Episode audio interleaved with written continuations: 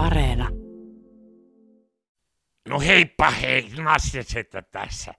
Tota, kotiimme limanuljas pikku lillukan varpaat, niin nyt kannattaa kuunnella tää huumorihommia ohjelma. Jos ette kuuntele, niin seuraukset voi olla aika skarvaat.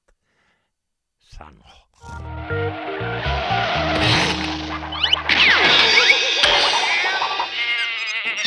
Yle Puhe. Huumorihommia. Toimittajana Ville Kornilainen. Huhhuh, viimeistä viedään. Ei muuta kuin tervetuloa huumorihommien seuraan. Kiitos.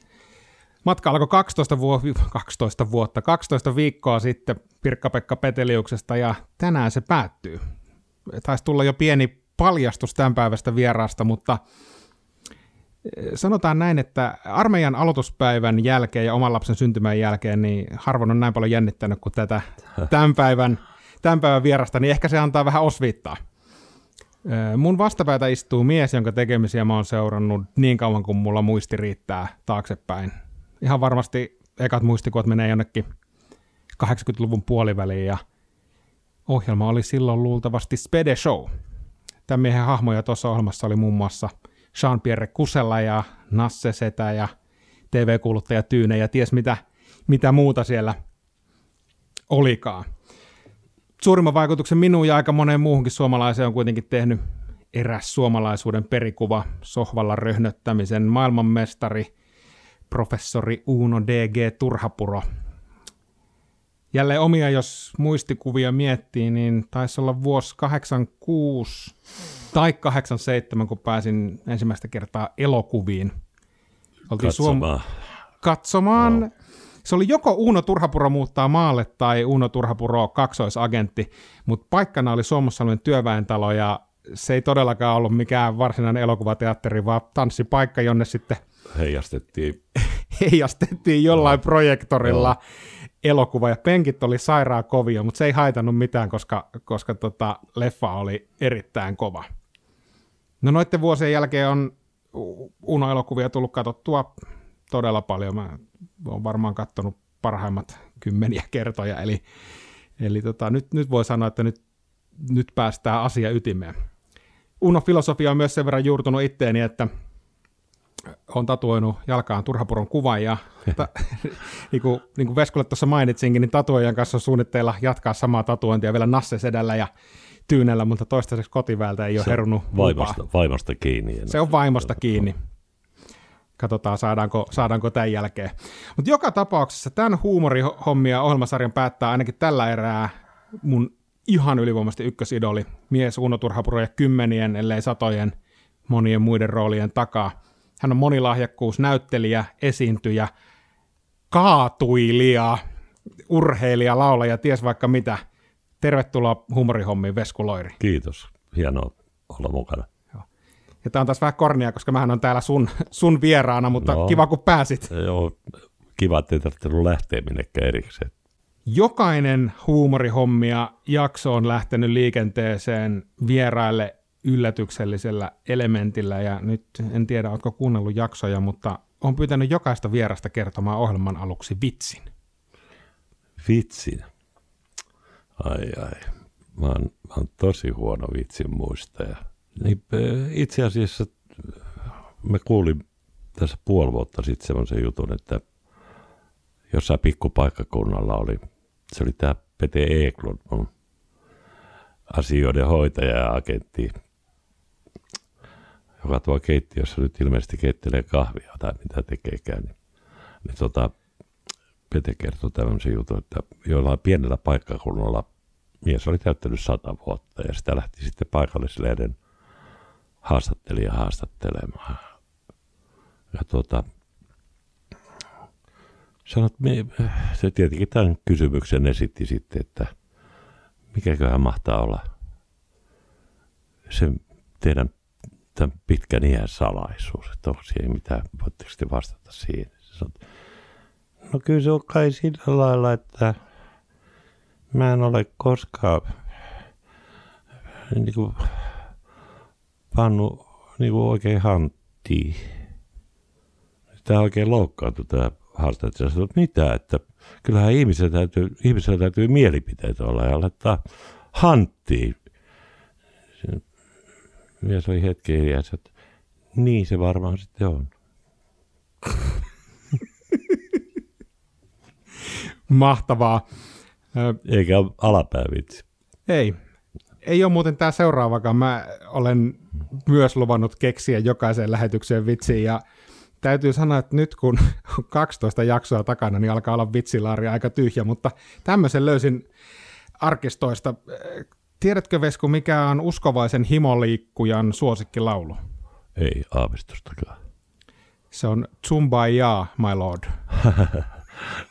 Ei, ei huono. Ante, anteeksi tästä, mutta nämä, nämä menee aika heikko, heikkoihin. Tänään me puhutaan Uunosta. Puhutaan, puhutaan varmaan komediasta ja huumorista muutenkin, mutta pidetään, pidetään fokusta Uunossa ensisijaisesti. Ja, mun luotettavana lähteenä käyttämä Wikipedia kertoo, että Uuno teki ensi esiintymisen Spede Showssa jo vuonna 1971. Ja Joo.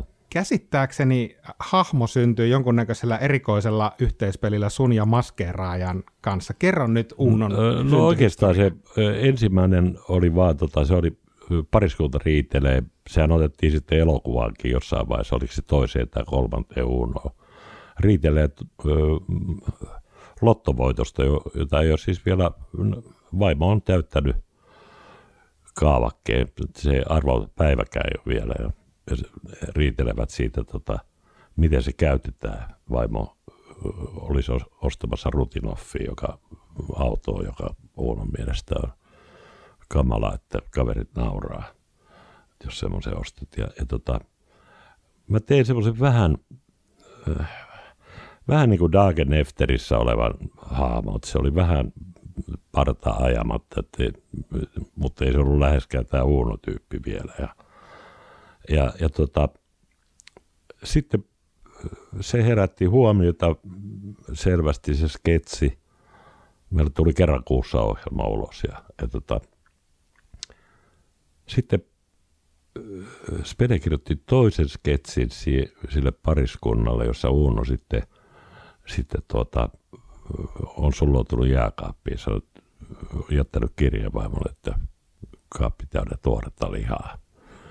Ja tuota, silloin mä menin, menin maskeeraamoon ja sanoin Saija Hakolalle, joka oli meidän sanoin, että, että me, tota, pois, että mä haluan tehdä tämän IT, tämän jutun. Ja niin kuin mä sitten tein ihan Uno historian loppuun asti aina itse sen maskin, että nyt myöskin elokuvia varten, mutta tämä TV-sketsi, silloin mä tein niin kuin tämmöisen, lähtökohtana oli se, että se oli niin kuin D-keksellä oleva klooni.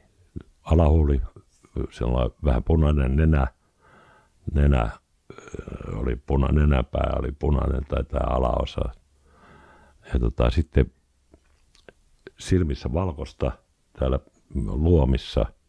Sitten semmoiset koiran, äh, koirilla on semmoiset niinku täplät tässä, tässä tota, silmien yläpuolella, jotka tekee sen viattoman ilmeen jotenkin. Ja, ja sitten, sitten huiskin se sienellä, se on meikki sienellä tuota, sitä paran hommaa ja otin ky- tämmöisellä, se on kynsilakan tapasta ainetta tämä, millä niin kuin hampaat mustataan. Mustasin aika reippaasti han, hampaita ja mä tulin tuota studioon, sitten oli ruokatunti niin kuin päättynyt ja tota, ohjaaja Inkeri Pilkama, joka ohj- ohjasi silloin Spedesouta, niin, ja myöhemmin sitten myöskin Veskosouta, niin huusi, että ei Vesku, ei. Ja Spede huusi, että jees, jees. Ja, ja siitä, siitä, se jäi, se hahmo. Ja kyllähän se kieltämättä aika vahva se, se meikki on, mutta periaatteessa se on D-kiksellä olevan clownin maski. No mi- missä vaiheessa sitten, kuinka pian TV-hahmosta päädyttiin sitten tekemään ensimmäistä Uno, Uno-leffaa? Miten, miten se story tehtiin, meni? Niitä tehtiin varmaan neljä, viisi sketsiä Spedesossa. Ne oli, ne oli niin kuin Speden kirjoittamia. kyllä kaikki. Mutta, mutta ne oli aika pitkiä, että kyllä mä improvisoin hyvin paljon ja heti omiani joukkoon, joka oli minusta hyvin tärkeää, että mä sain improvisoida. Ja tota, juttu ainakin siihen aikaan tuntui tulevan aika hyvin. Ja, ja tota, sitten Spede sanoi, että tästä tehdään elokuva, koska se, siitä puhuttiin siitä sketsihahmosta, että ihmiset tuli kiittelemään ihan tuntemat, tuntemattomat ihmiset taas Spedeson jälkeen niin kuin kadullakin esimerkiksi siitä, että se oli hauska. Ja mä olin sitä mieltä, että ei, tämä on niin sketsihahmo, että ei, ei tästä tule. Spede vaan piti päänsä ja niin me lähdettiin kaksisteen Speden majalle tuonne Muonion lähelle, Muonion sinne Pallastunturin, Olostunturin välimaastoon sen mökille kirjoittamaan sitä ensimmäistä käsikirjoitusta. Ja, ja tota, mun uskomusten vastaisesti katsoja oli helvetisti. Et se oli, kun mä muistan, kun oli, oli tämä yleisöesitys, tai tämä niinku omaisten esitys, tämmöinen ennakkoensi ja sen jälkeen tuli sitten yleisö, ja se oli Rex-teatterissa. Siellä ne aina tehtiin, nyt oli ensi illat. Niin se oli, se oli tota, pari 300 metrin pitkä jono siellä ulkopuolella. Se me tajuttiin, että tähän kolahtaa kyllä, että tulee menemään. Mehän tehtiin isolla tai nopealla vauhdilla, että ei me nykyisin tehdään aika nopeasti myöskin elokuvia, mutta silloin meillä oli jotain kolme, varmaan alle kuukauden se kuvaussetti niin kesti. Tehtiinkö unot koko historian ajan yhtä tiiviillä Kyllä, tahdilla? tehtiin ihan, joo, ja sitten teki, kun Ere tuli mukaan, niin Ere oli hyvin tarkka aikatauluista, ja ne piti ne aikataulut kyllä. Mutta se oli aika tiukkaa, niin kuin, se oli tiukkaa työntekoa. Välillä välillä se ei ollut ollenkaan niin hauskaa. No se ei ainakaan katsojille sitten välittänyt, Uno, Unot keräsi ihan hillittömän sukseen, mutta kriitikot ei tykännyt vissiin no ei, mistään. Ei, yksi, yhden kerran tuli Helena Ylänen kirjoitti, mä muistan, mä olin vielä Espanjassa niin kuin perheeni kanssa lomalla kuvasten jälkeen ja siellä mä näin Helsingin sanot. Ja se oli ensimmäinen ja ainoa semmoinen niin pikkusen niin kuin siinä Helena Ylänen oli, joka oli silloin Hesarin pääarvostelija, elokuva-arvostelija, niin se antoi vähän niin kuin vihreätä valoa. Se on ainoa kerta, että kyllä ne, kyllä ne lyötiin niin marakoon, mutta ei, me oltiin totuttu siihen, eikä se ole meille mikään iso juttu. Että Osaat sä nostaa näistä kolmesta jotain, mikä sun oma suosikki on? Niin jos no, kyllä armeijan leivissä on.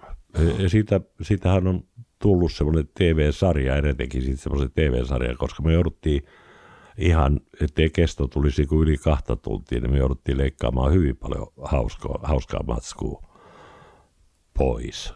Puhutaan vähän tuosta Uuno Turhapuro armeijan leivissä, koska se on, se on aika monessa nousee hirveän monen suosikki Uunoksi, ja se on musta, se on, mä tykkään itsekin sit tosi paljon, ja sehän, sehän antaa myös aika näyttävän kattauksen Vesku Loirin urheilijataidoista ja, ja esimerkiksi bilis, bilistaidoista, niin, niin ol, oliko se myös sitä, sitä myötä hauska tehdä, että siitä no, oli, oli kyllä, ja, ja sitten mä muistan, mä sain Erelle, Erehän ohjasi sen, ja mä muistan, mä sanoin Erelle, että kun siinä on se viimeinen pallo kolme vallia keskelle. Se on vaikea pallo, että kun se lyödään sieltä niin kuin sivu, pääty, sivu, vallien kautta. Niin kuin, ja se näyttää ihan, että nyt lähdetään lyömään ihan väärää suuntaan. Se on määrätty kierre, joka pitää ottaa. Ja tota, mä sanoin edelleen, että se täytyy olla niin suuri se kuva, että, se, että siinä näkee, että mä itse lyön, että ei tuo niin kuin sitä ajatusta, että joku muu olisi lyönyt ne lyönnit. Että kyllä mä parhaimmillaan no, olin aika kova pelaaja. Oli se 70 luvun kieppeillä. Mä aloitin 65 jouluaattona, aloin pelata biljardia sillä että menin salille sisään ja sille tielle jäin tavallaan, niin kyllä mä siinä 70-luvun molemmin puolin, niin kyllä mä varmaan tuonne kymmenen parhaan joukkoon uskalla sanoa lukeutuneen, että pari kertaa missäkin siellä kymmenen kieppeillä. Menikö se yhdellä autolla purkkiin? Se meni kahdella autolla purkkiin. Okei. Okay. Miten sä ajattelet Uunon hahmoa? Leffoja taisi tulla se parikymmentä kappaletta suurin piirtein. 19. 19. No niin 20, mutta sitten siinä yhdessä mä en ollut. että Se oli, oliko se Uuno Turapuron veli tai jota, joku, jo- jossa Eskossa oli. Meillä olisi veden kanssa välit vähän poikki. Joo, siinä. Ja tota, mutta sehän halusi tehdä kuitenkin sitten sen yhden. Se ei kai mitenkään kauheasti tavoittanut yleisöä. Että se, Ainakin siellä on katsojaluvuissa piikki, piikki alaspäin siinä, siinä Joo. kohdalla. Mutta jos ajattelee tota koko hirvittävän pitkää kaarta, niin miten sä ajattelet sitä, niin sitä Uunon hahmoa ja sen muuttumista? Miten Uuno muuttuu vuosien varrella vai? No mä olin sitä mieltä, että Uno ei niinku periaatteessa henkisesti saa muuttua miksikään. Että sen täytyy olla se, se, se mielikuvituksellinen selviytyjä, pikkupoika, naisten, mukanaisten mies. Ja, ja, tota, että se pitää olla siellä aina. Mutta että kyllä, jos ihan rehellisiä ollaan, niin kyllä sieltä loppupäästä olisi saanut muutama Uno jättää tekemättä. Että kyllä siinä vähän sellaista pakkopulla makua joissakin on. Ja Että tava- 15, 15 olisi riittänyt hyvin. Eli viime- viimeiset oli jo... No viimeinen on ihan kiva, se, joka tehtiin Speden kuoleman jälkeen, mutta silloinhan mä olin niin kuin jo hyvin pulskassa kunnossa. Että mulla oli diabetes erittäin paha, kakkosasteen diabetes, josta mä oon päässyt kyllä eroon. Että. Mutta en mä enää ollut semmoisessa turhaporokoulussa. Kyllä mä siinä yhden jalkapallon dyykkauksen tein, mutta, mutta kyllä tota, muuten liikkuminen alkoi olla aika hankalaa. Niin Turhapurha oli hyvin liikkuvasta sorttia. Hän oli hyvin tota, taipuvainen moneen asiaan. Paitsi, että hän oli lahjakas urheilija, niin, niin myös, myös liikkuvuus. Se oli, ne oli aika fyysisiä ne roolit. Oli nekin, jos ajatellaan näitä, onko se siinä ensimmäisessä turhapurossa nämä uimahypyt, mitkä se tekee sieltä, niin ne ei ne ihan vaarattomia, kun se, se pikkusen se tulee. Että. Mutta tota, en mä kaatuessa koskaan, silloin kun mä oon ö, näytellyt kaatumista tai tehnyt sen, ö, niin en ole koskaan satuttanut itteeni. Mä muistan, me Eren kanssa tehtiin jotain helvetin huonoa viihdeohjelmaa. Ne Ere ja Veijalainen pyysi mut mukaan sinne. Niin kuin, se oli Varsovassa. Ja, tota, ja niin kuin tekemään semmoista sitovaa komik- komiikkaa sinne. Niin kuin, ja se oli ihan semmoinen hyppy tuntemattoma muuten. Ja mä lä- suostuin siihen. Se, oli niin kuin täynnä tämmöisiä että, puolalaiset artistit ja suomalaiset artistit laulo playbackia niin kuin eri Varsovan maisemissa. Ja mä, siihen aikaan oli tämä Demis Roussos, muistatteko te semmoinen Joo, lauta, se kreikkalainen. Joo. Ja mä otin sen, sen kaltaiset vaatteet itselleni. Ja tota, ne katsoi ne Puolan TV-porukat siellä, että mikä toi on oikein. Ja mä juoksin niin mukaan esiintymään, mutta mä en koskaan tavoittanut sitä, oikein sitä kuvausryhmää. että Se oli se idea sitten niin kuin löysä skeidaa se oli ihan, ihan mutta, mutta sitten mä tulin semmoiset 5-60 metriä pitkät portaat niin pää edellä äh, alas. Ja mä sanoin vielä kameramiehelle, että mä tuun perseerini tohon, että me laita kamera tohon, että mä pomppaan siitä perseeltä, niin sillä lailla skarppaat sen niin kuin siihen ja ne katto toisiaan. Että, sä tuoksi se tällainen niin kuin, sillä niin kuin, eikö mä sanon, että tuun pää edellä, että sen jälkeen seuraavana päivänä mua kunnioitettiin kyllä aika lailla, että se onnistui helvetin hyvin. Ei se kuvassa näytä ihan niin kauheata kuin se oli. Kuinka paljon tästä niinku liikku, liikkuvuudesta tai tästä vauhdista, niin jos ajatellaan nyt Uno, Uno-leffoja, niin kuinka paljon niitä eh, tuli ikään kuin ohi kä- käsikirjoituksessa, kuinka paljon sä kuvauksissa vetelit? hyvin paljon. Ja, ja tota, sitä täytyy vaan tietää sitten, niin kun mä oon aina, aina koittanut kysyä kuvaajalta, että missä menee kuvaraja. Että ei esimerkiksi, kun jos on lähikuva tai puolilähikuva, puoli, puolilähikuva, niin jos kädet heiluu täällä alla, niin se näyttää niin kuin vetäisi käteen. Että, et, tota, et, et, täytyy tietää, missä, missä esimerkiksi voi kaatua että se tulee kuva, että ei kaadu vaan kuvasta pois, koska ei se ole mitään taas. Mutta se koko kaatuileminen, se riistäytyi silloin joskus aikoinaan niin kuin jo ennen turhapuroja, niin, niin tota, oli nämä Suomen mestaruuskaatumiskilpailut jatkoajassa semmoisessa ohjelmassa, Joo, kyllä. jota koko Suomi katsoi periaatteessa silloin, että se oli niin kuin ensimmäinen tämmöinen iso viihdeohjelma lauantai-ilta sitten tuli. Mihin, aikaan, se- mihin ajankohtaan se tuli? Minä vuosina se pyöri? Se on ollut jotain 66, 67, 68, 66, 68, jotain semmoista. Ja tota, niin siellä mä voitin sen.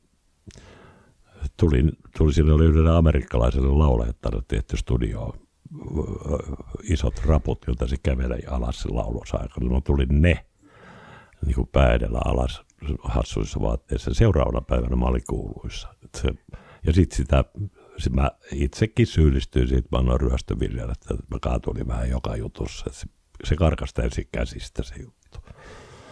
Mutta ei mä satuttanut koskaan. Mä tarkennan, eli kaatuilu teki Veskuloirista kuuluisan.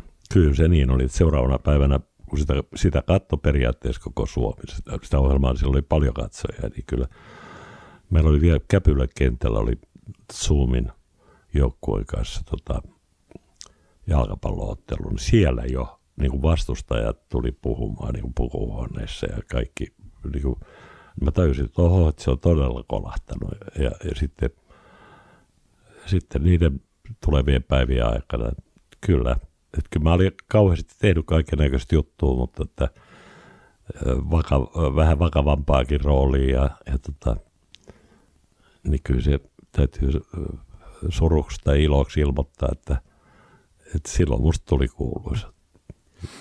No oliko se suru vai, suru vai ilo, jos ajattelee sitä rooli, roolikirjoa? No se oli sitä? hauskahan, se oli, mutta se, että, että mä annoin sitten niin kuin, että mä suostuin kaatuilemaan vähän joka jutussa. Se oli joku semmoinen Montreux lähtevä ohjelma, jääjuttu, jossa Emeli oli. Mä, siinä on yksi semmoinen kohtaus, missä mä se, ja hevosvankkureiden niin kuin sieltä päätä tuun. Mä oon niin kuin juurista tulossa oleva kaveri, joka liftaa kyytiin siihen ja mä tuun kyllä aika rajusti sieltä alas ja kaatuille, mutta se oli, se oli semmoista holtitonta viihdyttämistä. Käydäänpä nyt vielä tämä kaatuiluasia äh, teknisesti läpi, koska ohjelma tulee Yle Puheelta, niin tätä ei kukaan nuori Dudsoni kuuntele, niin Mm. miten, miten siis miten tullaan portaita päällä alas niin, että ei henki lähde? Mä kävelen ne yleensä niin kuin, ja teen semmoisen mielikuvaharjoituksen. Ja sitten kyllähän se tuohon maalivahdin hommaan liittyy hyvin pitkälti. Mä olin pelannut maalivahtina ihan D-juniorista lähtien. D-junut oli si- siihen aikaan niin kuin se alin junnu määrä. Ja pelasin tuolla Töölön Vesassa ennen kuin pääsin teatterikouluun. Pelasin, että mä olin nousemassa mä olin BA-junioreiden niin ikäinen. Mä olin nousemassa kuitenkin, se pelasi maakuntasarjassa Tölön Vesa silloin. Sieltä se tuli se ketteryys ja se, että osasi kaatua ja heittäytyä niin, että se ei satu. Miten sitten tavallaan tämä kaatuilu teki Veskuloirista tähden, niin sit kun miettii tavallaan, jos ajattelee sun uraa kokonaisuutena, niin, niin siellä on ollut Uunoa, siellä on ollut lei, Leinoa ja vak, vakavaa musiikkia, vakavia... Rauta-aikaa ja- niin, niin ka, ja- et, No se on, se on niin kuin onni. Et mulla on tämmöisiä kavereita, kun yksi heistä on ehdottomasti Kalle Holmberg, joka, joka tota, jonka kanssa me oltiin tehty jo, jo teatteria ja esimerkiksi Lapolaisooppera tehtiin silloin, silloin 60-luvun puolessa välissä ja, ja tota, ja sitten tehtiin kaupu- Helsingin kaupunginteatterissa, jossa johon mä sain ensimmäisen kiinnityksen teatterikoulun jälkeen, niin tehtiin, tehtiin, tota, tehtiin pari hyvää juttua. Ja, ja tota, Kalle, mutta aina sitten niin pyysi. Ja sitten velipotti Saikkonen niminen ohjaaja, myöskin hyvä ohjaaja, halusi käyttää mua niin kuin vakavissa rooleissa. Että semmoinen tykkimieskauppala viimeiset vaiheet esimerkiksi, joka jota tehtiin Turun kaupunginteatterissa, jossa mä olin kiinnityksellä kolme vuotta ja silloin Holmbergin Lompakan kautena seitsemän veljestä, aika legendaarinen esitys. Mm. kyllä. Ja, ja tota, ja sitten tämä musiikkipuoli, joka mulla on ollut aina niin tärkeä. Että kyllähän se tällä hetkellä on mulla niin kuin ykkösjuttu. Jos tässä nyt vielä jotain tekee, niin niitä mä oon tehnyt sillä että oh, yksi elokuva on tulossa nyt. Se on jo kuvattu viime kesänä Lapissa Mika Kaurispäin tätä elokuva, joka tulee syksyllä joskus ulos. Me siinä Kari Väänäsen kanssa – väännetään semmoiset keskikokoiset roolit aika isoiksi. ja me saatiin Mikalta niinku vihreätä valoa, että me improvisoitiin erittäin paljon, tehtiin niistä rooleista mielekkäämmät ja isommat. Mahtavaa, mutta se on, sen täytyy olla suuri lahja ja mahdollisuus, että on pystynyt tekemään ri, ri, rinnakkain siis täysin pähkähullua naamiomies Uuno Turhapuro, joka kaatuilee ja pistää menemään ja vetää salit täyteen ja sitten taas niin kuin vakavaa musaa ja vakavia rooleja ja molempia niitä samaan aikaan tosi uskottavasti. Joo, kyllä se on ollut mun pelastukseni, kun monessa että ei mulla olisi riittänyt pelkkä komikan tekeminen. Että, et, tota, musta on ollut kiva tehdä komikkaa ja kyllä mä oon ollut se porukan hauska poika aina ihan lapsesta asti ja, ja tota, viihdyttäjä. Ö, mutta tota, veikkaisin, että huumoritajua on ja, ja tota, semmoista oivalluskykyä.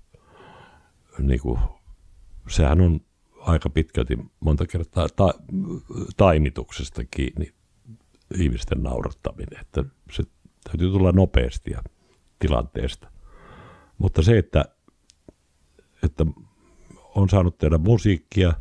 Kun mä teen näitä Leino-levyjä esimerkiksi, niin kyllähän siinä oli aika paljonkin oli ihmisiä, jotka oli sitä mieltä, että ei tollain Leino osaa tehdä. Että, ja tota, kuitenkin mä oon sitä mieltä, että jos ihan rehellisesti kysytään, että kuinka moni suomalainen on avannut Leino Leinon runokirja, niin ei niin, niin hirveästi löydy. Kyllä mä oon tehnyt sitä aika tunnetuksi ja on siitä aika ylpeä. Kyllä, näin, näin, näin pitääkin olla. Sanoit, että sä oot ollut lapsesta lähtien porukan naurattaja, niin, niin tota, minkälaiset asiat sua itse naurattaa? No kyllä tilannekomikka on se, joka, joka mua niin kuin naurattaa. Että mä en koskaan ollut oikein vahingoilun nauraja, mutta että nähdä tilanteessa, tilanteessa se joko muiden oivaltama, tai sitten nähdä se, se, että se on koominen, kun ihminen kuvittelee, etenkin kun ihminen kuvittelee tekemässä jotain vakavasti vaka, tai pieteetillä ja sitten se menee ihan perseelle, niin, tota, se naurattaa, ei vahingoilun takia, vaan se, siinä on se joku juttu. Ja tota, kyllä mulla oli varmaan myöskin, sitten, jos ihan reellisiä olla, että mä, mulla pituus kasvoi tapahtui vasta niin kuin armeijan aikana. Mä olin vapaaehtoisena, olin armeijan 17-vuotiaana. Niin kuin vasta pojat elokuvan jälkeen oikeastaan, niin kuin mä kasvoin yhtäkkiä. Mun sotilaspassissa on, on tota, sisä, sisämeno armeijan niin kuin pituus metri 69 ja kolme kuukauden kuluttua se oli metri 83. Eli siis kolmessa kuukaudessa 14 senttiä. Ja se tuntui etenkin alokassa-aikana se tuntui joka lihaksessa, joka saatanan luussa. Kasvukipuja siis oli ihan Joo. Mutta sitten sit tota, maalivaarihommatkin helpottu, että ei mennyt ylhäältä enää roikut sisään. Eli se oli semmoinen pieni hauska Joo, että se niin, että se luultavasti se, mä kompensoin jotain sillä sitä, sitä pienuutta, niin, niin kuin tavallaan sen huumorilla. Plus, että me kyllä esitettiin kaikissa koulujuhlissa. Meillä oli rockbändi mun veljen kanssa ja tuonne vanha Philipsin radio oli vahvistimena Pekka kitarassa ja, ja sitten ne mikit oli mitä oli, koulun mikrofoni, ja, mutta joka juhlissa me esitettiin ja meillä oli aika Rock Brothers loiri. Rock Brothers loiri, mahtavaa. Kyllä, Kiusattiinko sua koskaan sen takia, että sä olit pikkunen? Vai, vai oliko sulla no, sitten... mä, olin kyllä aika, mä olin kyllä aika nopea ja sitten oli nyrkkely aika hakas, että ei mua oikein päästy kiusaamaan kyllä. Että, kyllä. Ehkä vähän liiankin helposti vetäisin takaisin. Pieni ja nopea. pieni ja nopea. Ja rytmitajuhan esimerkiksi nyrkkeilyssä niin kuin, on, niin kuin, mut rakattiin kuitenkin 75 Suomessa kolmanneksi. Tuli Kaija Laakson perä ja Reima Virtanen oli mun edellä. Niitä vastaan mä en päässyt ottelemaan. Mä lopetin sitten. Askin tallissa harjoittelin ja otin niitä ammattilaisia vastaan niin viisi kertaa illassa periaatteessa. Kyllä, kyllä taustaa löytyy monesta. Kyllä. Tässä vaiheessa äh, huumorihommia meidän pitäisi mennä tapaamaan meidän Järvenpää kirjeenvaihtajaa, mutta, äh, mutta tota, jotain on tapahtunut, nimittäin meidän Järvenpää kirjeenvaihtaja on kadonnut. Se on sammunut. Ja sanoit, että äh, ohi käsikirjoitusten vedettiin niin kuin liikkeitä ja fyysisyyttä ja muuta, mutta kuinka paljon ohi käsikirjoituksen Uunon puhe on? No etenkin alkuaikoina hyvin paljon.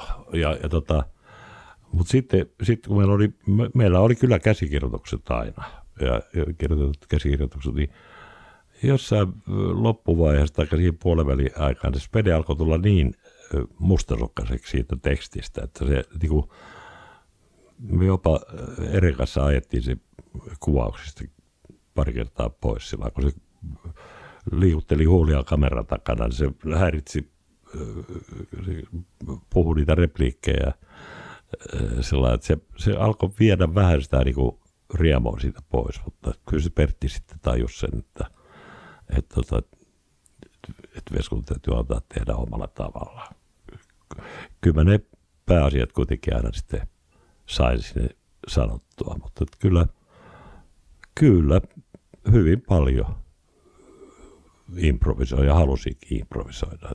Sen hahmon sisällä oli helppo tehdä, koska se oli niin tuttu mulle se, että, että tota, joka kerta kun kuvaukset alkoi, siinä oli vuosi ollut taukoa, sitähän ei tehty televisiossa siis enää sen, mm. niiden ensimmäisten neljä viiden sketsin jälkeen. Niin, tota, niin kyllä siinä oli pieni totutteleminen ja siihen, kyllähän Uunon niin puheääni esimerkiksi muuttuu, että siellä alussa se oli raaempaa Just huutavampaa, eikö se ollut Huutavampaa semmoinen... oli jo, ja näitä, näitä tota, sanotaan, että kun mä oon kiertueella ollut, ja sitten jos ollaan menty bändin kanssa niin kuin, hotellissa konsertin jälkeen niin kuin menty syömään, ja, tai, tai jopa sinne vaarin puolelle ottamaan yhdet paukut, niin si, kyllä niitä aina muutama turhapro-imitaattori tulee siihen niin kuin, puhumaan just sillä vanhalla sillä Uunon soundilla. Niin kuin. Ja, ja tota, se oli jossain vaiheessa aika rasittavaa suoraan sanoa, mutta nykyisin saa tulla, että, mutta eipä tuo juuri käyty kyllä paljon baareissakaan. Minkälaista se oli muuten sen suurimman kansansuosio aikana, jos ajattelee, kun Uno-leffoja tuli kerran vuodessa, niin minkälaista se oli tuolla ihmisten ilmoilla pyöriä? Siis jonkun verran tullut itsekin kavereiden kanssa, jotka on, on jostakin yhteydestä tuttuja, niin joskus käytyä jossakin maakunnan baareissa, niin sehän on aivan sietämätöntä, että ei siellä pysty olemaan kuin 20 minuuttia, niin voi vaan kuvitella, että kun teikäläinen on Suomen suurin stara, niin minkälaista se oli? Kiitos vaan, toi on paljon sanottu, täällä on paljon suurempiakin staroja, mutta se, että, että oli se jossain vaiheessa rasittavaa, mutta sitten, tota, sitten jossain vaiheessa mä tajusin, että jumalauta, että mähän on itse tämän aiheuttanut, että täytyy tässä jotain kestääkin. Ja nykyisin mä kestän kyllä, ja jo pitkän aikaa kestänyt niin kuin nämä olalle taputtaa, että kun hän ei nyt viidettä kertaa tule enää, kun usein ne on sitten enemmän humalassa siellä, ja sitten alkaa tulla jo vähän aggressiotakin, että mieluummin mä häivyn sitten taka-alalle pois. Mutta jossain vaiheessa se rasitti, mutta ei enää pitkään aikaa. Että. Samoin sitten tämä Nasse tähän oli, että mulle aika moni baarimikko sanoi, että jumalauta, minkä olet tehnyt meille, että, että kun joka tota, iltaa aina 5-6 Nasse sitä istuu siinä baarissa. Nasse sitä hyvin vihainen. Yksi kakalla. Niin tota, baarimikot sanoi, että se on aika rasittavaa. Voi kuvitella, että kuvitelkaa minkälaista se on mulle. Taisi olla muuten Nasse Setä, nyt kun poukkoilee, niin Nasse Setähän taisi tehdä Uno-leffoissa, oliko ensimmäistä kertaa sitten Epsa, Epsan. Epsans, joo. Olisikohan se ollut jossain muussa. Tyyne kävi jossain leffassa. Myös Uno poikamies, mikä maa, maa, Po, maa, poik- po, hu, huikeat poikamiesvuodet maaseudulla, mutta Na- Nasse Sedällä oli ihan näkyvä roolikin tuossa Ep- Epsaniassa. Kyllä joo, se Nassiseta oli semmoinen, että, että tota, Mutta se oli vanha hahmo. Ö, Joo, se oli ollut, ö, se oli ollut ö, Spedesossa ja sitten Veskusossa. Se oli sillä että me Olli Ahvelaaren kanssa tultiin jostain, jostain Lappeenrannasta varmaan. Se oli pitkä kotimatka keikan jälkeen. Meillä oli niinku ravintolashow vedetty ja Olli kanssa tota, tultiin ja mä niinku torkahdin siinä autossa. Mä itse aja ollenkaan, mä yleensä aina vaan kyydissä. Mulla ei edes ole ajokorttia eikä, eikä ole kaivannutkaan sitä koskaan. Mä olin autossa ja sitten mä yhtäkkiä mä niinku, jotenkin sen unen rajamailla ollessa mä niinku kehitin semmoisen haamon, jonka mä sitten kerroin Ollille. Ja Olli, Olli sama, sama juttu kävi Kuselan kanssa, että ihan samalla tavalla autossa keksin sen. Ja seuraavana päivänä oli Spedesoo. Ja mä keitin sellainen, että se Massesita oli siis kulttuuritoimittajaksi päässyt puoluekirjalla Yleen. Ja tota, siihen aikaan ilmeisesti tarvittiin puoluekirjaa, tai se ainakin oli eduksi. Ja, tota, ja, ja alkoholismin takia se siirrettiin sitten urheiluosastolle, jossa se ei viihtynyt ollenkaan. Mutta se sielläkin doka sitten, niin sitten, että se laitettiin lasten osastolle lastenohjelmia tekemään, ja se pelkäs lapsia aivan saatanasti, ja, ja tota, vihas lapsia, ja sitten tämä on se lähtökohta. Ja mä muistan, kun ensimmäinen juttu, mä kerron tämän Spedelle seuraavana päivänä, Spede, kyllä se otti tämmöiset ideat niin kuin hyvin vastaan, että se kolahti sille heti. Mutta me tehtiin semmoinen, se ensimmäinen sketsi on semmoinen, että Uuno soittaa erilaisilla, sillä on viinapulloja edessä ja ne on, niissä on eri määrä nestettä. Ja se soittaa, mä muistan mikä biisi, se oli joku yksinkertainen biisi, niin kuin, vähän niin kuin xylofoni tai äh, vibrafoni. Ja tota, ja sitten siellä on epävireitä ääniä, se joutuu vähän niin kuin nappaamaan aina niistä pulloista ja, ja se tulee ihan, sehän tulee ihan äkyräkänniin siinä sitten lopussa ja se on kuitenkin niin kuin lapsille suunnattu, niin Spede pelkäsi niin kuin sitä sillä lailla, että me otettiin mainos TVn kuuluttaja, tai hän otti mainos TVn kuuluttaja, joka ilmoitti, että nyt seuraa seitsemän minuuttia sellaista lapsille sopivaa tota, ohjelmaa. No, sehän oli lasten sankari kuitenkin se Nasse sitä myöskin, että ei se Spede pelkäs vähän turhaa sitä. Joo, ja se oli aika harmiton hahmo sitten tietysti, Ha- tietysti harmi, kovin. No, joo, mutta tämä tausta on, niin kuin, että se oli niin kuin tosiaan kulttuuritoimittaja ja doka sitten se urheilutoimitukseen ja sieltä doka sitten se lasten toimitukseen ja surullinen tie. Joo. Pitäisi olla iloinen tie tavallaan, mutta ei se Nasse sitä ei tykännyt lapsista. Mi- Mistä se ajatus tuli sitten istuttaa Nasse Setä tota, Ep- Epsaniassa leffaan la- lasten Kyllä se oli ere, Eren idea sitten, että, että, että, että se, sen haavon voisi ottaa siihen mukaan. Ja, ja kyllä mä ymmärrän, että se on niin kuin matkatoimiston tämmöinen niin kuin järjestämä lasten setä siellä lomamatkalla, ihanne matkalla, mikä se nyt oli sitten, aurinkomatka. Laskekaa nyt lapset vaikka No että tuhatta. käy. ja, ja, Kyllä. Ja siinähän on muomat, siellä on Jenni ja, Jenni ja Joonas, ja sitten on Kiti Kokkonen. Joo, niin mä muistan, Ne- ne joo. Lapsilla. Joo, siellä, siellä etitään kuumeisesti Joo, Nasse Setä, Joo. joka on muuten Ere Kokkosen kanssa baaritiskillä. kyllä. Joo, Ere, Ere kanssa tykkäsi e- esiintyä sitten niin kuin, niin kuin Hitchcock aina vähän jossain pienessä roolissa niin elokuvassa. Humalaisena perheisenä, joo. Joo. Si- siinä, ep- vitsi tämä poukkoilee, mutta kun tulee mieleen juttu, Ei se mutta ei se, mitään. ei se mitään. Siis tässä Epsaniassa leffassahan on myös yksi varmaan kaikkien muistamia kohtauksia, joka nousee hirveän monesti esiin, tämä, tämä aivan legendaarinen tanssikohtaus. Joo, siitä on, on tykätty kyllä aika lailla, että, että, että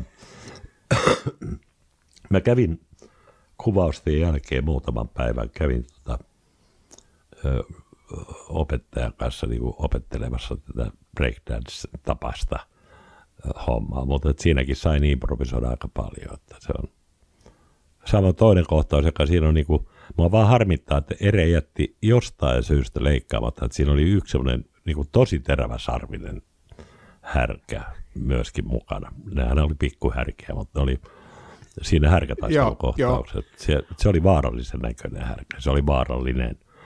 Ja härkä, näillä härillähän on semmoinen, semmoinen juttu, että ää, esimerkiksi yksi maailman parhaista härkätaistelijoista teki sitä, että se nuorena poikana oli mennyt öisin tänne härkätaistelu tai tuommoiseen farmiin, missä niitä härkiä kasvatettiin. Ja yöllä ottelin näitä, näitä härkiä kanssa ilman miakkaa, että pelkästään niin opetteli väistä. Ja härkä on sillä että kun se, se sitten, sille ei ole saatu näyttää sitä juttua. Sitten jos se oppii sen, niin silloin se heittääkin sarvet niin sivuun ja se keihästää härkätaistelijaa. Että Hordo B oli tämä härkätaistelija, joka kirjoitti jo omassa elämäkerrassaan sitten, että kuinka montaa härkätaistelijaa hän on sitten tietämättään vahingoittanut sillä, että härkä oli jo oppinut sen sivuliikkeen. Joo. Niin näähän oli kaikki, koska ne oli, se oli semmoinen turistipaikka. Nämähän, niitähän oli ärsytetty, niitä härkeä. Ne, oli, ne kaikki osasi niin iskeä jo sivuun sillä, että ne juossut vaan niin kuin kohti sitä liinaa. Mm.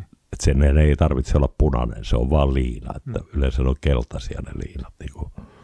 No, miten, ne uskallis, miten sut uskallettiin päästä sinne? No mä halusin sinne ja, ja tota, kyllä Ere tiesi niin kuin sen, että... että tota, Sulle on turhaa ruveta... Niin, turhaa ruveta sitä, sitä tota, me oltiin jo koettu niin paljon yhdessä, että se tiesi. Että...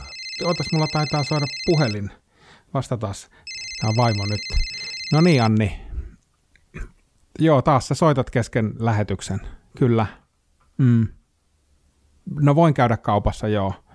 Mutta ootas, kato, kun nyt, nyt ollaan tässä tosiaan Vesku, Veskuloirin kanssa, niin miten se tatuointihomma? Olisiko se, olisiko se ok? Ei olisi. Ei, se on oikein. O, ai, odotas, mä kysyn nyt. Ai, on, ootko säkin Vesku sitä mieltä, että ei missään nimessä tyyneä ja nassesetää tatuoida jalkaan? No kyllä toi turha porro riittää mun mielestä. Mutta sehän on sun ja vaimos asia sitten loppujen lopuksi. Turhaa mä tässä. Mutta en mä ottaisi. No niin, eli nyt, nyt, nyt kuulit, kuulit vaimo, vaimo hyvä tuota, lopullisen totuuden tähän asiaan. Jätetään turhapuron varaan meikäläisen pohja. Joo, mä, mä käyn kaupassa, laitetaan lappua. Joo, mä, mä, mä jatkan nyt tässä. Terveisiä. Joo, mä kerron terveisiä. Terveisiä Veskulta, hyvä. No niin. Se, no niin, se, se sekin siitä, ratkaistiin sitten. Sillä ratkaistiin tämä. Tota, Uuno ja naiset. Joo. Uunosta kuoriutui ihan erilainen persoona. Vetää, Miten? vetää tukkansa aina rasva, rasvalla taakse ja leittää ne valkoiset silmälasit, valkosankaset aurinkolaiset silmille ja sikarisuuhun. Ja se on, Äänikin muut, se on, se on kuin perhosen toukka, joka muuttuu perhoseksi. Miten se hahmo syntyi? No kyllä se oli ihan mun idea, että, että niinku, se on niinku, tämmöinen rokkari tyyppi tavallaan ja vaan kaikki se, mitä Uuno kokee, että miten ollaan miehekäs, niin, niin tota, ja jännitetään kaikkia lihaksia ja kuljetaan, kuljetaan sellaisessa ponariasennossa ja puhutaan vähän möreämmällä äänellä. Ja se vetos naisiin. No ainakin elokuvassa. Joo, mutta ni- niillä oli keskeinen rooli, rooli kuitenkin. Tavallaan vaikka Uno oli, mä luulen kyllä, että hän oli ja niin kuin olikin, hyvin uskollinen vaimolle ja, ja näin, mutta sitten piti vähän esittää kodin ulkopuolella. Niin, ja eihän, eihän, tota, eihän näitä Uunon sukupuolielämästä tiedetä oikeastaan yhtään mitään, että, että se, va, se vaan syttyy tälle naiskaudelle ja nimenomaan niin kuin, ei niinkään vaimonsa naiskaudelle. Ja ootko koskaan huomannut sellaista juttua, että Uuno aina lyö kämmen syrjällä tähän nivuksiin, kun tulee nainen useimmiten? Kyllä. Ja se lähtee siitä, että mä olin 13-vuotias, mulla tuli mulla tuli seivä, mä hyppäsin Haakan kentällä seivästä, seivä, seiväsyppyyn ja oli ihan olematon tämä puru kasa, että se oli sateen niin semmoinen niin kuin litistämä. Ja rimat oli semmoisia kolmio, ja se jäi polven alle. Ja samana iltana oli vielä sitten Huopalainen hurje, jossa mä pelasin sitten niin kuin D-juniorina maalivahtina, niin oli vielä matsi. Ja mulla tuli vettä polveen. Sillä mä, mä pari päivää pystyin sen niin sillä vanhemmilta peittämään. Mutta sitten kuume nousi ja mielettömäksi. Se oli ihan sininen ja mielettömä. Se oli pyjaman alla niin piilossa, ettei vanhemmat nähnyt sitä nukkumaan mennessä illalla. Ja sitten sit mut vietiin tota Auroran sairaalaan.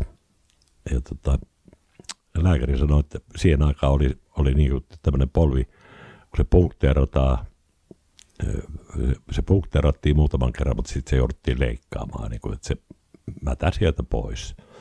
Niin siihen aikaan lääkärit oli sitä mieltä, että se voi jäädä suoraksi se jalka. Että se ei, niin, kuin, niin ei onneksi käynyt.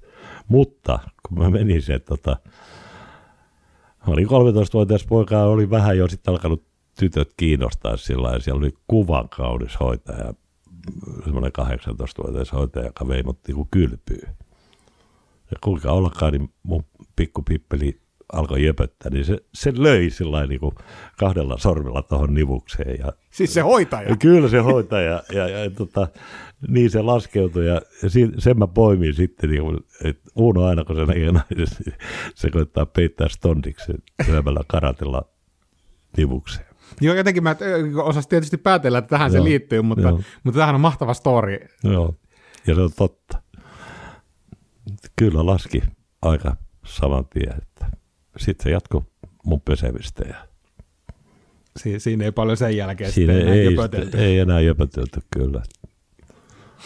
Traumoista puheen ollen, niin, niin tota, kun ne oli aika fyysisiä ne Uno, Uno-leffojen kuvaukset, niin loukkaannuit sä usein niissä? Kerran, kerran loukkaannut. Tai itse asiassa kaksi kertaa. Se, se, oli, se oli siellä maaseudulla, kun tehtiin siellä eh, Heinolan, se on, jos tiedät sen, sen suoran, jossa on sellainen varalentokenttä.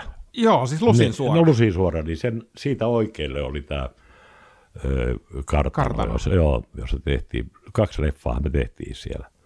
Ja eka loukkaantuminen tapahtui sillä, että auton perässä oli tämä aura. Joo, muistan. Joo, ja se oli ihan, ihan semmoinen terävä puikko se toinen kahva, että siinä ei ollut mitään kumisuojusta, semmoista niinku, ja, ja se osui kiveen se aura, ja silloin se oli niinku sentistä kahdesta kiinni, että se olisi mennyt suoraan silmästä sisään. Se, se teki poskeen semmoisen niinku aika kipeän haavana. No sulle ei ole silmää, jossa olisi Ei olisi, se, se, se oli kyllä niin lähellä. Mutta sitten seuraavana vuonna oli, tota, oli semmoinen kohtaus, että Uno juoksee Helsingistä karkuun ja se juoksee niin kovaa niin kuin kotiin, se kyllästyy siihen Helsingin elämään. Se juoksee niin kovaa, että se juoksee suoraan niin kuin, isänsä talon ovesta sisään ja, ja sitten niin kuin ikkunasta läpi läpi. Ja me tota, oltiin Englannista tilaamassa tätä tämmöistä erikoislasia, joka menee niin kuin murusiksi, joka, tota, ja silloinen, se oli Mainos TV-yhteydessä toimiva tämmöinen lavastefirma, se oli jotenkin erillinen. Se ei ollut, mun käsittääkseni se ei, se ei niin kuin, se oli Mainos TV-tiloissa, mutta se oli oma yrityksensä. Ne sanoivat, että kyllähän, mitä te Englannista sitä tilaatte, että kyllä he osaa semmoisen tehdä. Me saatiin kaksi ruutua ihan varmuuden vuoksi, että kahta ottoa varten. Ja sinne pantiin, se on, siitä oli ainakin kaksi metriä pudotusta siitä ikkunasta sinne maahan. Siinä, mä pantiin sinne patioja alle.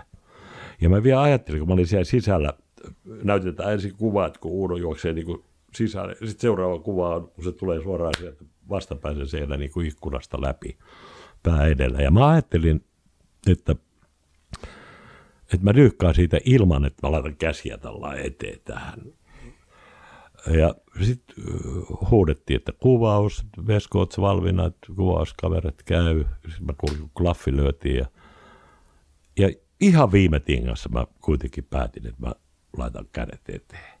Ja perkele se lasi oli koostumukseltaan ihan väärä. Se taipu, mun vauhti pysähtyi, mutta se meni rikki ja siihen jäi semmoisia niin jääpiikin näköisiä semmoisia, ja mä putosin niin kuin ihan suoraan päälle niin alas siitä, että, että en lentänyt sillä ja se lasi ei reagoinut sillä kun se pitäisi murreta semmoisiksi pieniksi.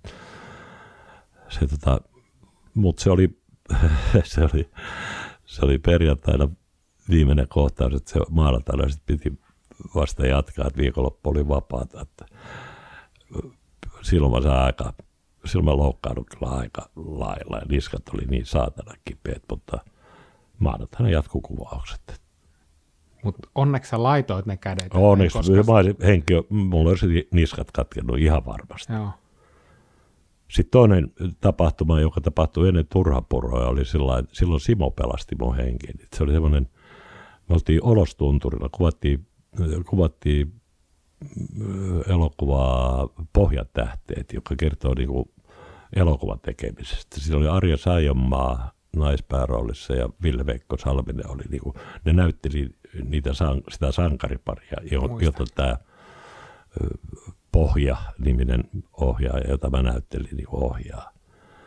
Ja tota, se Pohja koitti tehdä vaikutusta siihen, se oli rakastunut siihen päärooli, naispäärooliin esittäjä, eli Arja Sajomaahan. Ja, ja tota, silloin ei ollut, oli tullut vasta ihan niin kuin, lumi sillä että sitä oli sentin korkeintaan. Se on semmoinen iso louhke, louhikko siinä ja se hissi oli, mitä se nyt olisi kestänyt, se oli, oli niin kuin tämmöiset penkit, ettei ollut vielä niin kuin hiihtohissi, että ne vasta sitten talvella Mm. vaihdettaisiin. Ja, ja tota, mä sanoin Erille, että mitäs jos tämä jäisi niinku kellohihnasta kiinni, tää, se pitää niinku rennosti siitä, siitä se hissi lähtee liikkeelle.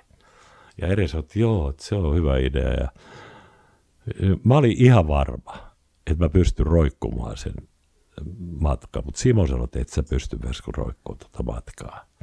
Ja siitä oli kuitenkin pahimmillaan aina sen tolpakohdalla, ne oli ainakin 5-6 metriä niin kuin suoraan siihen louhikkoon. Sillä oli niin kuin vitilumi, joka, jota ei ollut senttiäkään. Se oli vaan satanut viime yönä. Ja, ja Simo sitten on semmoisen semmoisen tota, monohihnan, niin kuin, se sanoi, että ei se kuvassa näy. Että, ja sitten mä tajusin jo puolessa matkassa, että eihän mä jaksa, että mä, mä pidin molemmilla käsillä kiinni. Sitten tämä, tämä jos ei ollut sitä monohiinaa, niin se pääsi ensin irti. Ja sitten sit mulla oli pakko, se oli, ensin oli semmoinen kauhun tunne, mutta sitten kun antoi niinku periksi, niin sitten tuli semmoinen lämmin olo, että sitten ei niinku ollut enää niinku millään mitään väliä. Mutta mä jäin se monohiinan varassa roikkumaan. Ja siellä oli meidän järjestäjä siellä mäen päällä, se näkee, että mä en pidä pistää kiinni. Ja se sammutti se hissi, se oli tarkoituskin, että se sammuttaa se hissi, kun se on tullut sinne ylös. Ja tota, sitten mä sattuu auttaa mutta alas täältä. Sammutti liian aikaisin, se oli mua paljon lyhyempi kundi. Ja mulla oli jalat puoli metriä suurin piirtein ilmassa vielä siinä vaiheessa. Ja tota, se joutui kiipeämään mua, mua pitkin ylös siihen tankoon, että se sai sen monohiinaa irrotettua. Sitten mä lösähdin siihen alas. Sitten mä sanoin, että anna röökiä, että saat röökiä sitten tuommoisen Ronsonin sytyttiin, mutta mulla ei ollut mitään voimaa niin kuin painaa sitä Ronsonia enää palavaa. Sitten se antoi mulle tulta, tulta ja sitten mä hyppäsin ö, siihen koriin ja sanoin, että laski mut alas ja siihen istuimeen. Ja kuvaryhmä oli tulos, meidän piti jatkaa siellä ylhäällä niin kuin kuvauksia. Mä sanoin, että tämä päivä on vapaata. Että, meni suoraan sitten olostunturin baariin istumaan, meni pikku tumut lärvit siinä ja kaikki ymmärsi sen hyvin. Sitten seuraavana pöydä jatkettiin. Mutta Simo pelasti, mutta kyllä mä olisin, siis kyllä siinä olisi käynyt pahasti. Et siinä oli se tolpakohdalla, se aina ravisteli niin, kuin niin saatanasti. Että ei, mä jotenkin mä kuvittelen olevani niin vahva, että kyllä mä pystyn. Et se oli varmaan kolme neljä minuuttia kesti se roikkuminen ennen kuin se oli ylhäällä. Että Eli sulla on ollut sekä hyviä tyyppejä ympärillä, että sitten omaa jotakin vaistonvarasta, jos miettii no jotain ikkunahommaa, niin... Et... Joo, se, että mä laitoin ne kädet eteen, niin se oli, se oli vähän niin kuin... Pe- mä, mutta mä tein sen niin viime tingassa, mutta kyllä se oli niin kuin, vähän niin kuin pelkuruutta periaatteessa. Mä tiesin, että se on paremman näköinen, jos mä tuun pää edellä. Hmm. Kun mä kuvittelin, että sellaisia on niin oikein tehty. Mutta eihän se ollut. Hyvää säkää ollut myöskin paljon, mutta sitten oikeita ihmisiä ympärillä. Se on hienoa. Tähän lopuksi mä haluan kysyä vielä yhden asian, joka mua on askarruttanut kaikki nämä vuodet. Ja mulla on, aina jos puhutaan Uuno-leffoista ja niin, niin aina asia, mikä mulla palautuu mieleen, niin on Uuno Turhapuro muuttaa maalle elokuvan Tankaruno, niin kuka on kirjoittanut Minä kirjoitin sen edellisenä yönä ja tota, siinä oli niinku, mun piti sanoa, että, että hei, tämä on helvetin hyvä, tämä Japania juttu. Mä sen edellisen yönä pikkupierussa kirjoitin, kirjoitin tota, ja se on, se on tanka. Siinä on oikein määrä tabuja ja, ja tota, onko se, vai onko se haiku? Mä en ole ihan varma. Tankaruno, siitä, tankaruno se on. Tanka, joo, joo. joo. Ja tota, mä olin kiinnostunut, mä oon aina ollut kiinnostunut seniläisyydestä ja myöskin Japanissa on näitä, on näitä, näitä tankoja ja haikuja. Ja, ja, ja tota, Uudon tanka oli tota, ja sehän on semmoinen, että ihmiset aina silloin tälle pyytää niin lausumaan se, että en mä muista sitä enää niin kuin Etkö muista? Jos mä pyydän lausumaan, niin en, etkö en, muista? En, en, en, en pysty kyllä. Kutakuinkin sen muista, mutta en viittiä lähteä, se menee väärin. Se pitää olla tanka. Sen pitää olla tanka ja me no. pidetään se tankana, mutta Joo. mä oon tosi iloinen, että se on sun kirjoittama, koska se, se kuulostaa siltä. Joo, se on edellisen kirjoitettu ja se tuntuu hauskalta ja, ja tota, sitähän se on. Et se, se kolahti ihmiset, se on niinku semmoinen, minkä ihmiset tulee aika usein niinku just paarissa kuiskaa mun korvaan. Niin niinku. Mahtavaa. Kiitos Vesku haastattelusta. Kiitos, että päästiin kylään tänne, tänne sun luokse ja me laitetaan huumorihommien osalta pillit pussiin tältä erää. Tämä oli hieno kolme kuukautinen ja tämä oli hieno tuntivesku sun kanssa. Tämä oli hieno, hieno juttu. Kiva, kiitos, että tulitte. Että oli ihan muka, mukava muistella näitä juttuja. Hienoa. Kiitos tosi paljon. Ja en sano tähän, että jatketaan ensi viikolla, mutta ehkä kuulemme lisää tulevaisuudessa. Ei muuta kuin moikka. Moikka.